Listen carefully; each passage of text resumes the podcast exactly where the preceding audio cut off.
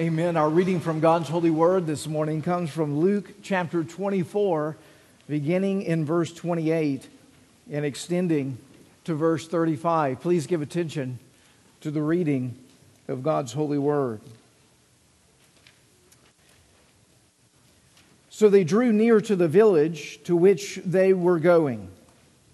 He, that is Jesus, acted as if he were going farther but they urged him strongly, saying, Stay with us, for it is toward evening, and the day is now far spent.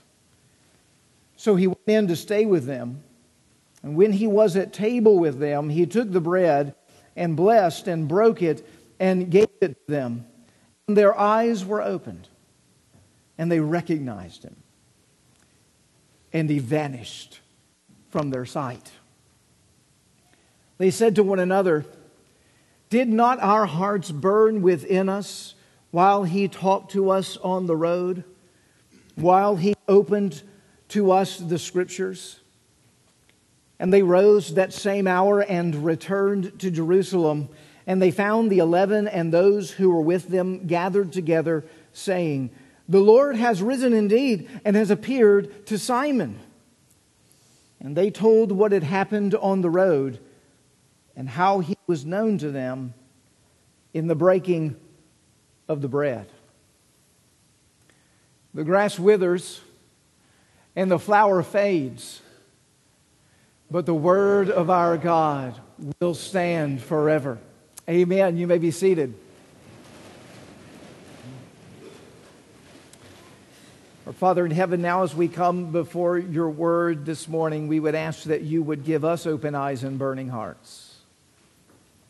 We ask that you would reveal yourself to us in the word. We ask that you would show yourself to us in the breaking of the bread. We ask that in every aspect of this service that Christ and him crucified would be made known and that the power of your Holy Spirit now would have its way in the hearts here in this room. Apart from you, we can do nothing. But with you, all things are possible. So come now in proportion to our needs and teach us by your holy word. We ask it in Jesus' name. Amen. Well, we have the privilege immediately following the sermon this morning to hear from a dear friend, Brian Doyle, who's here with a couple of members of his congregation, Mercy Fellowship, who we as a congregation have the privilege of hosting on Sunday nights right here in this chapel.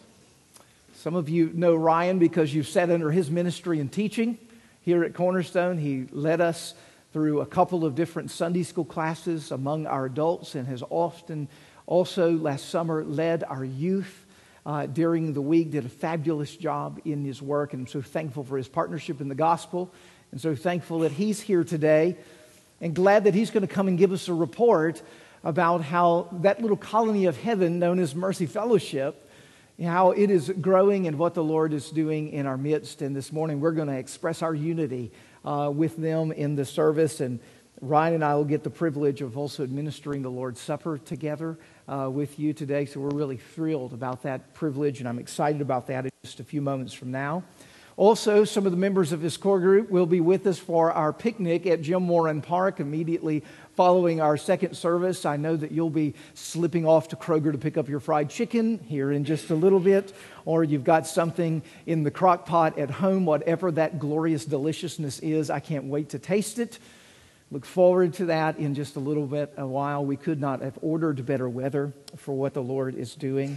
And I pray that in the breaking of the bread, in the gathering of the saints, that we will together in every form see and share Jesus. Just as we're seeing in this passage before us, as these travelers on their road back home to Emmaus from Jerusalem met up with a stranger who wind up being not all that strange to them. Now, if you were with us last week, You'll know that we began our consideration of this passage in the first um, section of this journey from Jerusalem to Emmaus, looking at verses 14 to 27 of Luke 24. We're actually in the middle of that journey today. Stepping into verse 28, if you weren't here with us last week, you might go pick up that installment from last week. It is online. We paid attention to how Jesus patiently walked with these two uh, confused, disheartened disciples who had seen the power of Jesus as a prophet in both word and deed before God and man. That's how they describe him in that previous section. They say that they had hoped that he was the one who would redeem Israel. In other words, they had hoped that he would be the Messiah, and now their hopes have been dashed. Been dashed because the religious leaders in Jerusalem cut Jesus down, crucified him. And though the women had gone to the tomb and reported that Jesus' body was gone and that the angel had said to them that he was alive, it doesn't seem to have made it, it's their way in, into their heart. There's no encouragement here as they're traveling back home to Emmaus. In fact, I have the very strong sense that they're going back to work and getting on with life. Um, they're probably behind on things. They've been away at Passover. It's time to go back to Emmaus, and things didn't work out quite the way that they wanted them to. And in the midst of that, who but shows up but the Lord Jesus Christ? And we're told in verse 16 of that passage that they were kept from recognizing him. Uh, language that tells us it's not that they were dull of sight in the physical sense, but that they were kept from spiritually acknowledging or recognizing that it was Jesus' presence. And then we see Jesus ask them a whole bunch of questions. What is this you're talking about? And are you the only one in all of Jerusalem who's not heard about all the things that have happened with this Jesus of Nazareth? And he said, Go on about this Jesus of Nazareth. Tell me more about him. It's almost humorous, this interchange between Christ and these two disciples. And of course, they do go on and they, they spill their heart before Christ. And then nearing the end of their journey, here is Jesus who says they're slow of heart and foolish to, to not believe the Old Testament prophets and the law of Moses, and he gives them a whirlwind tour of the Old Testament. He gives them the greatest Bible study ever known in human history. He, the Word flesh opens up the Word of God, and it is revealed that he is indeed the Messiah and we know that all kinds of dots were connected in their heart and in their mind in that moment as Jesus was unfolding himself in the midst of the Word. And we said that's really critical. That the Bible is critical to how Jesus reveals himself. I said to you, if, if we were to have Jesus here with us in person this morning, even as he was in person with these two disciples and we were to ask him, Jesus, how do you want to make yourself known? He shows us here in Luke 24, he says, I want you to make me known through the Bible. And that I am the interpretive center and the key of the Bible.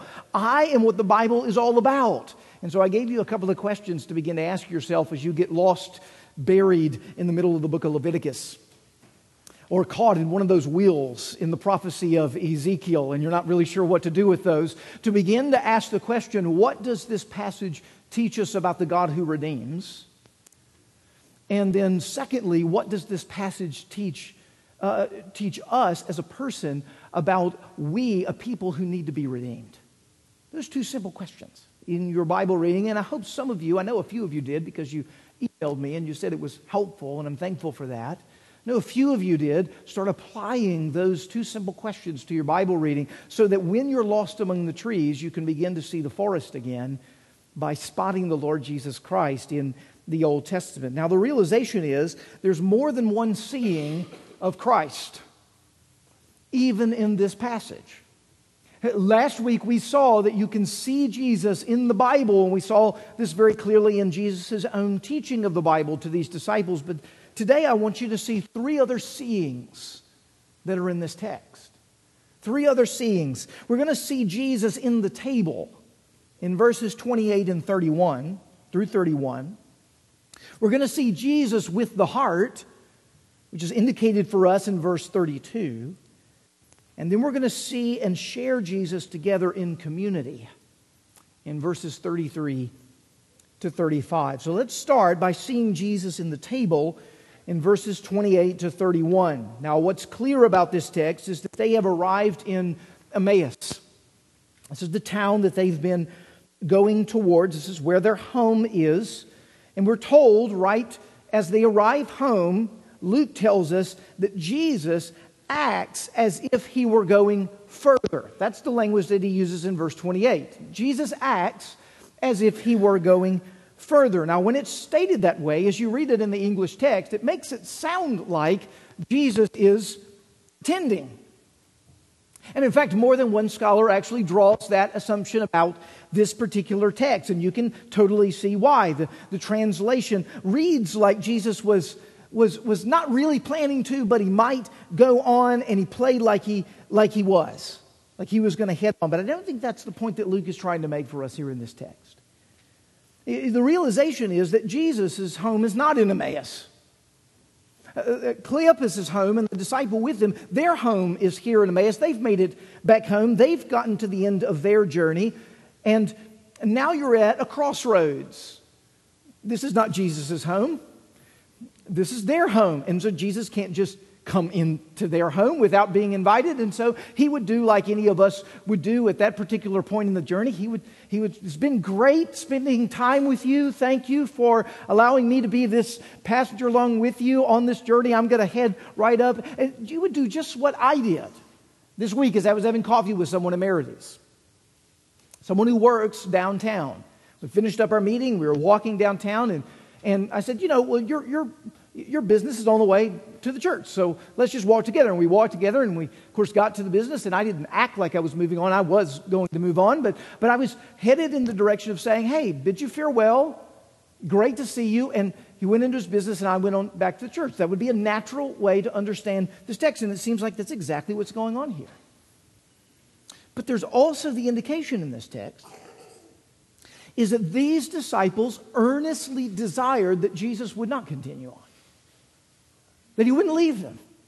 They didn't want him to go. In fact, Luke says it this way they urged him strongly to stay with them. It's only one of two times that this phrase is used in the entirety of the New Testament. And it, it is a, it's a significant urging. It, it's not the kind of invitation that we sometimes get from people.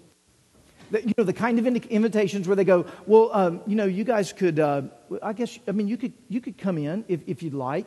Um, I guess that would be. I understand if you if you don't don't want to. I mean, you, you, know, you've got so much going on. No, you probably don't. You probably don't want to come in. I mean, I understand that. You probably just want to want to go on with your life, right? I mean, sometimes we get those soft pedaling kind of invitations where you feel like, does this person really want me to come in or not? You know, I'm not really sure. I can't I can't tell by the indication. That's not what's indicated here. In fact, what's indicated here is a kind of strong urging that says, "Come on in," and we're not taking no for an answer. Come on in, and we're not taking no for an answer. You, you know these kinds of situations as well, right? You're going to stop by and pick up something at someone's house. You're going to dash in, you're going to dash out. And as soon as you get to the door, they go, hey, come on in. And you can hear that they, you can smell that they brewed coffee, you know.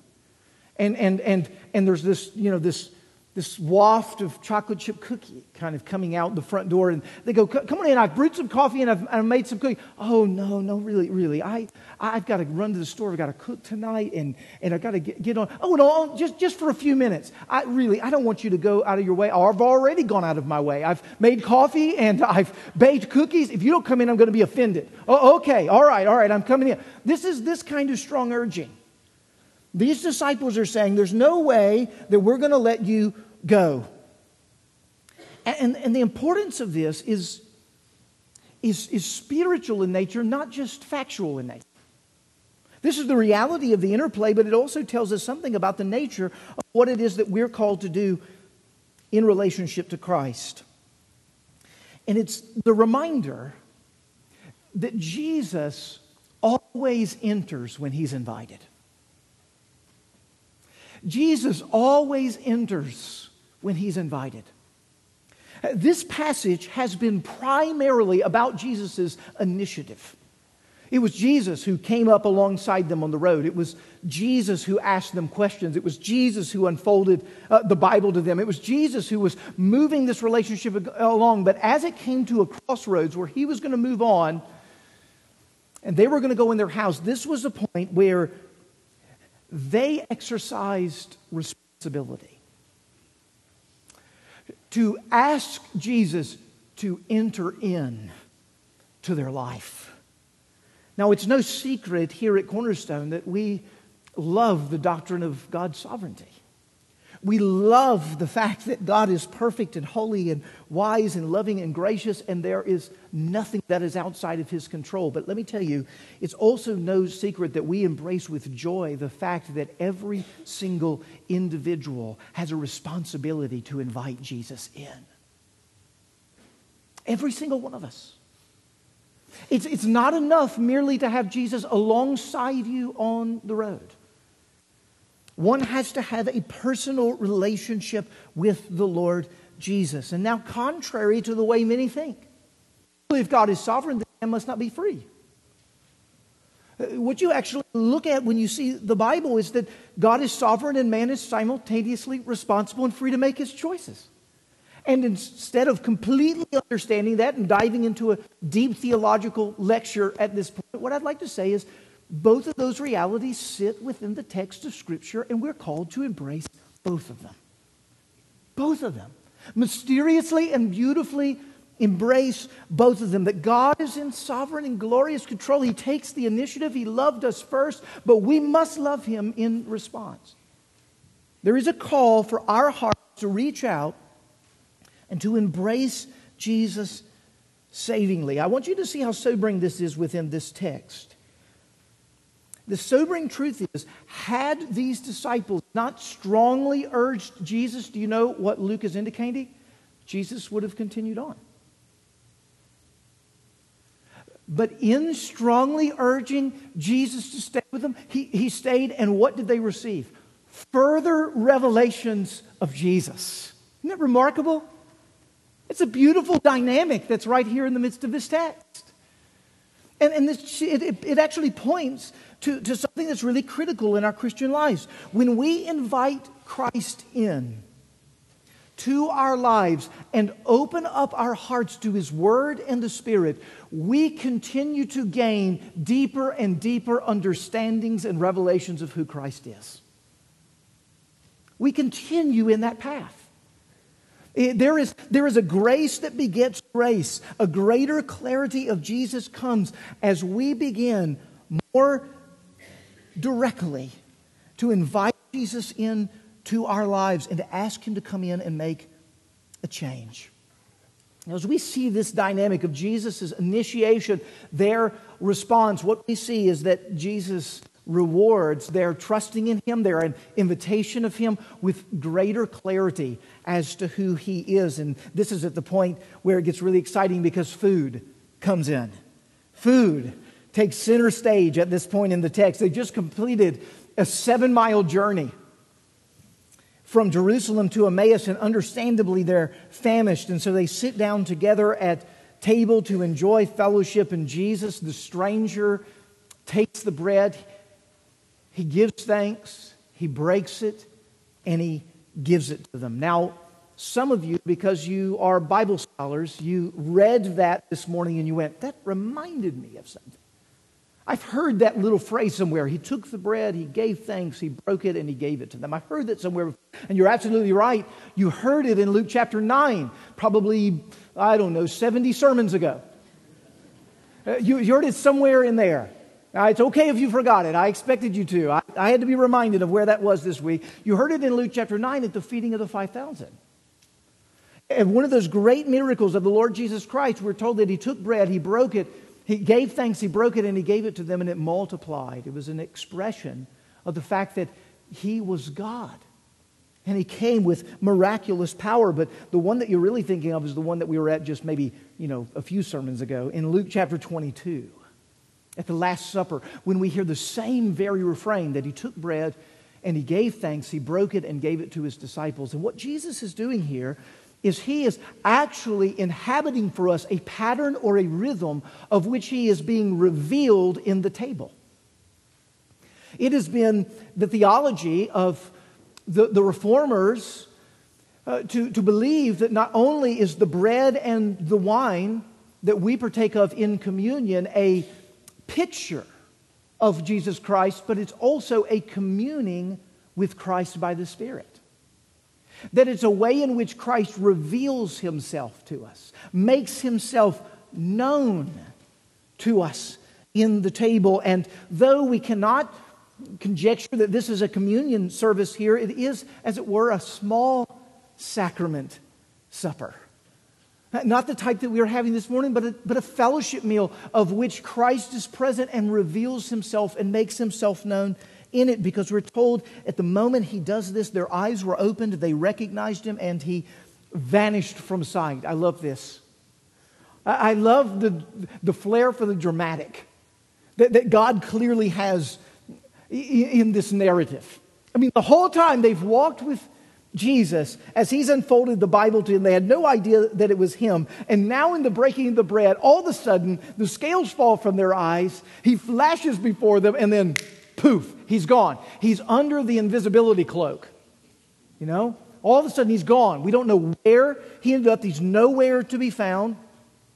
And you would think these, you know, I'm emotionally with these disciples, these poor disciples. I mean, they're discouraged, then they're excited, then they're more excited, then they're confused again and discouraged. I mean, they, what, what's going on? I mean, this is in a roller coaster of emotions that they're dealing with. He vanished from sight.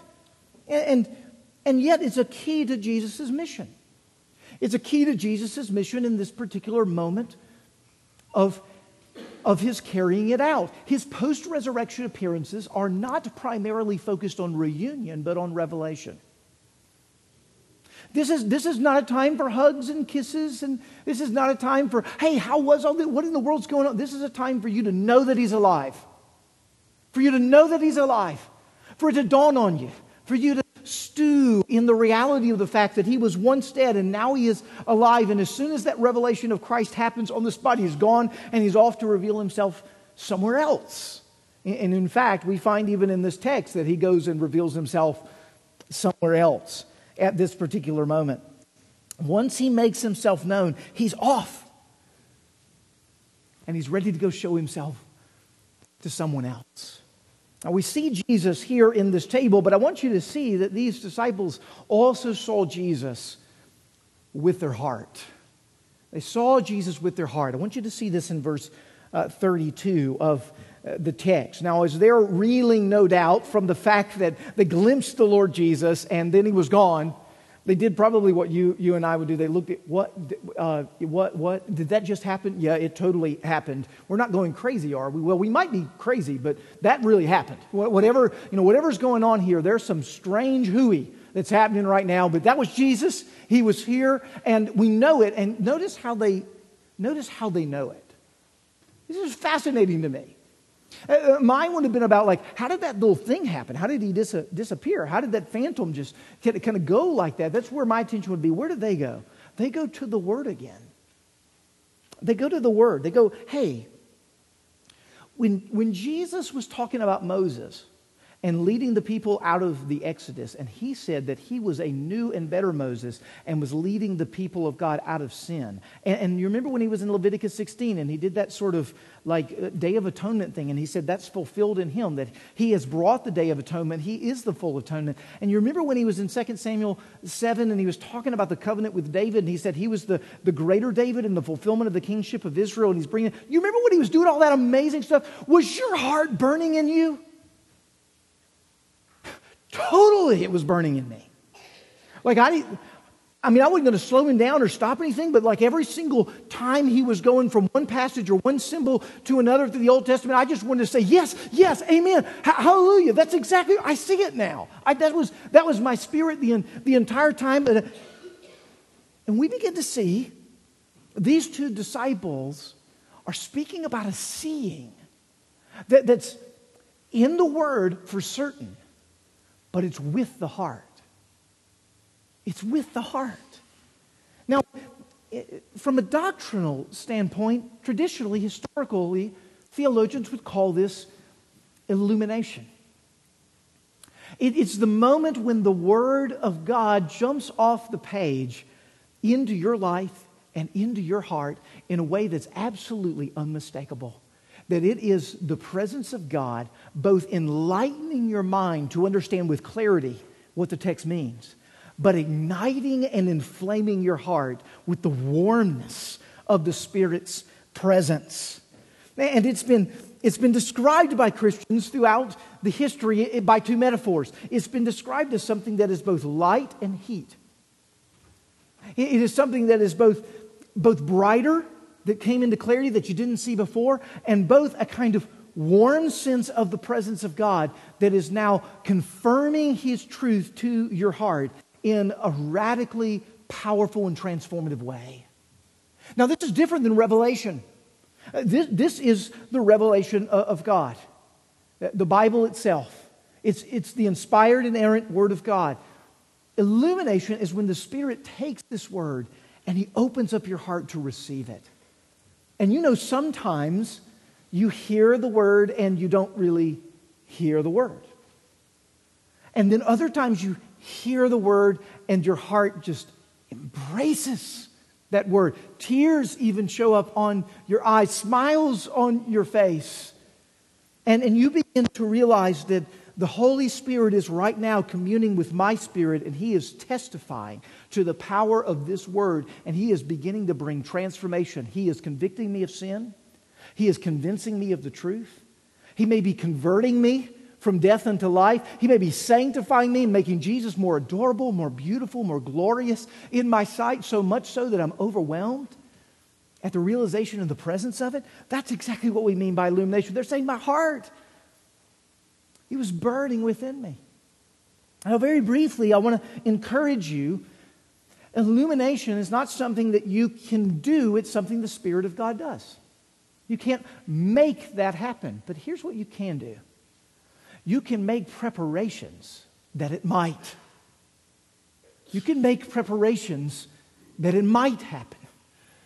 And how do we do that? Uh, well, in my theology class on Thursday, we were talking about this just a little bit.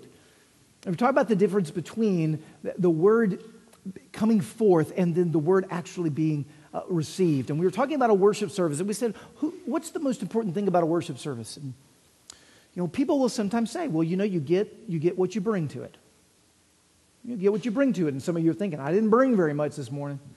I just barely made it in that door. You're lucky I got here. Okay? Do we get what it is that we bring to worship? Not exactly. But is it important that we come open and ready to worship God when we come into this? Absolutely, it is. But you know what's, what's more important than what you bring to worship? what God brings to worship. What God brings to worship. How many times have you come in here listlessly, disconnected, grumbling? You've had a fight in the car on the way here. You're like, there's no way I can worship like this. You're in a perfect place to worship. You, have not yet understood the gospel if you don't think you're ready to worship. You're supposed to be in worship when you're terrible. There's no other better place to be because you're going to be reminded that He's great. He forgives you and He changes you. So, in that moment, He's bringing everything into worship. And how many times have you come in here totally expecting to sleep through another one of my sermons? And for whatever reason, whatever reason, this Sunday, you're awake. And maybe something that was said got in and it changed everything for you. How many times has that happened? It's faithful, isn't he? He's faithful to meet with us. He's faithful to bring that illumination. And so you can prepare. And here's, here's just a couple of points on preparation. If you desire to experience the illuminating power of the Holy Spirit in great measure, do you desire that? I, there's nothing, I can honestly say there is nothing more than I desire than my heart to burn within me, than to see Jesus.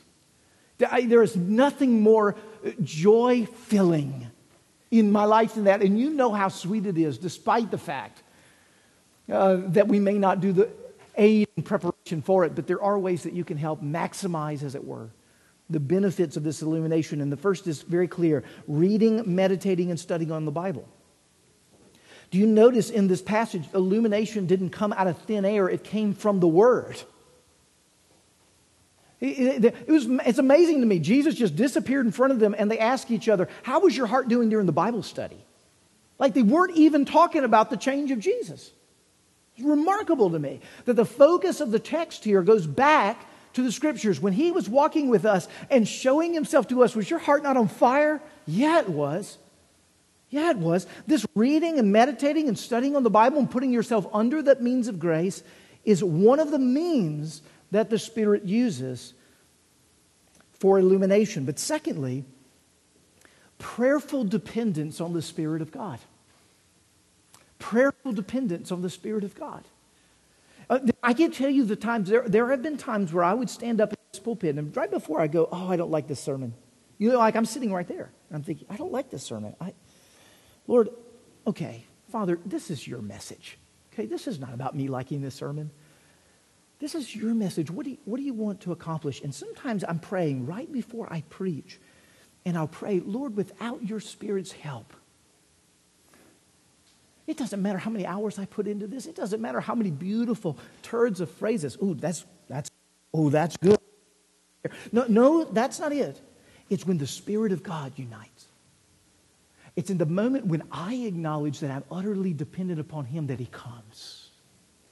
Prayerful dependence on the Spirit in the reading and meditating, studying of the Bible. And then here's the third one, and this is where it gets hard. It's where the rubber meets the road. Eager obedience to the commands of God as He shows you His truth. Eager obedience. Eager obedience. When He shows you and He reveals to you, this is what you need, do it. Do it. Give yourself to it. And you know what begins to happen? I said it earlier. Grace begins to beget grace. Wind gets pushed into your sails. All of a sudden, you followed through on that one thing that he showed you, and all of a sudden, there's, there's more. And you go back to the Bible, and there's, there's more encouragement. Why? Because now you're keeping in step with the Spirit. Now you're keeping in step with the Spirit. You said amen to the truth, but you put it in flesh in your life. And what you'll find is that as you walk in the rhythm of these three, God very graciously rewards us with the spirit of illumination. Now, some of you, because you're deceptive, your hearts are deceitful like mine, you're going to go, Great, I have the recipe to make the Spirit come. That's not what I'm saying. It's not what I'm saying. The wind blows where it wishes, Jesus teaches us. But we cry out and seek for the wind to blow on us.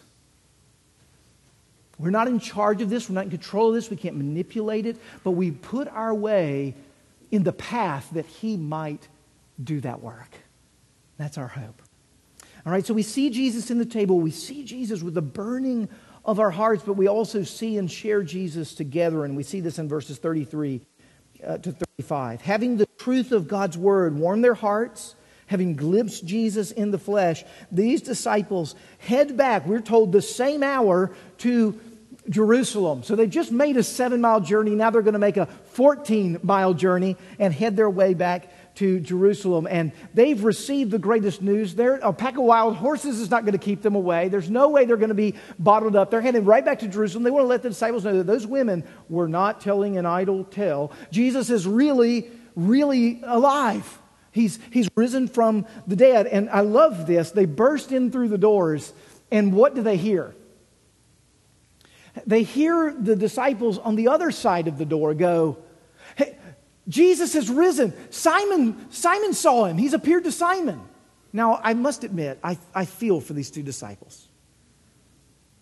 Uh, now, there's no indication of this in the text, but I feel for them. They're not like me in this regard. I have been thinking on that seven mile journey how am I going to let off this beautiful surprise grenade in the midst of the disciples so they're going to be so excited about what it is that happened to us. And immediately when I walk in the door, they go, Hey, he's alive. He appeared to Simon. Oh, great. You know, that's my tendency. You know, that's my selfish tendency. Wait, wait, that was, that was, my, that was my thunder. Like, that, no, that was what I was supposed to say. How do you already know what, what only I thought we, we knew? You know, that's the spirit. But you know what? What I love about this and the reason I'm making this point is because some of us, some of us being me, some of us love sharing the news and forget the news in the sharing. Have you ever been disappointed that someone got to share the news before you got to share the news, which meant that you were really more focused on you than on the news? And there's no indication of that here in the text. Uh, what that means is they've been so absorbed into the reality of Jesus' resurrection that instead that instead of having a little pity party, of not getting to share their whole story first and them already knowing the news, instead they go, You too? You too? He showed up with you too? All of a sudden they see, all of a sudden they see that this is more verification, more joy, more increased revelation of Christ. And because it's all about Christ, their joy just goes up another notch. It's a beautiful picture of what the community of faith is actually all about. That every indication in this text is that as they see more of Christ, no matter who the mouthpiece is, coming through the Word, through the revelation of the bread, through the community of faith, that each time Christ is revealed, their joy goes up just a little bit more, and they share and they begin to see Jesus together. And let me tell you, this is the spirit of what it's like to be the church. This is the spirit of what it's like to be a church. You know what I long for? I long for you and me to experience when we're together in each other's presence. You can say, I saw Jesus better today because I met with Kent. I saw Jesus today because I met with John. I, am I'm, I'm sharing in Jesus more today because I met with Todd. I, I, I, we are together a Christ seeing and sharing community. That Christ, He revealed Himself to us in the Word. This is what He's doing in my life. Here's the calling that He's given us to, and we're reminding each other and pointing each other to Christ so that this becomes a place that's not burdened, but a place that we're taking on the light and easy yoke of Jesus and we're walking in the Christ remembering pattern of discipline that every single soul in this room desperately needs. And see, see, one of the joys today, even in having Mercy Fellowship with us, is the fact that that doesn't just happen within churches, it happens between churches. We're, we're all the body of Christ. And as we see and share in Christ together, the, the joy is exponential as we see things that they do that we couldn't do and are not gifted to do. They see things we do that we're particular gifted to do. We had one experience, they had another. We share in it, we savor it together, and the joy increases and Christ is glorified. That that would be the single-minded focus of us as his people. And so as we as we consider what it is that's been revealed from this text, we're asking the Lord, Lord, come make us a seeing and sharing Jesus community. Until we see Jesus and we share in him forever. Let's pray to that end. Father in heaven, we, we do want that to be the drumbeat of who we are as your people, and that you would make that reality more and more true. So come now. And through the illuminating power of your Holy Spirit, who's at work in our midst, make this word more than revelation. Make it a living word that illumines and changes and transforms our life and our community. We ask this in Jesus' name.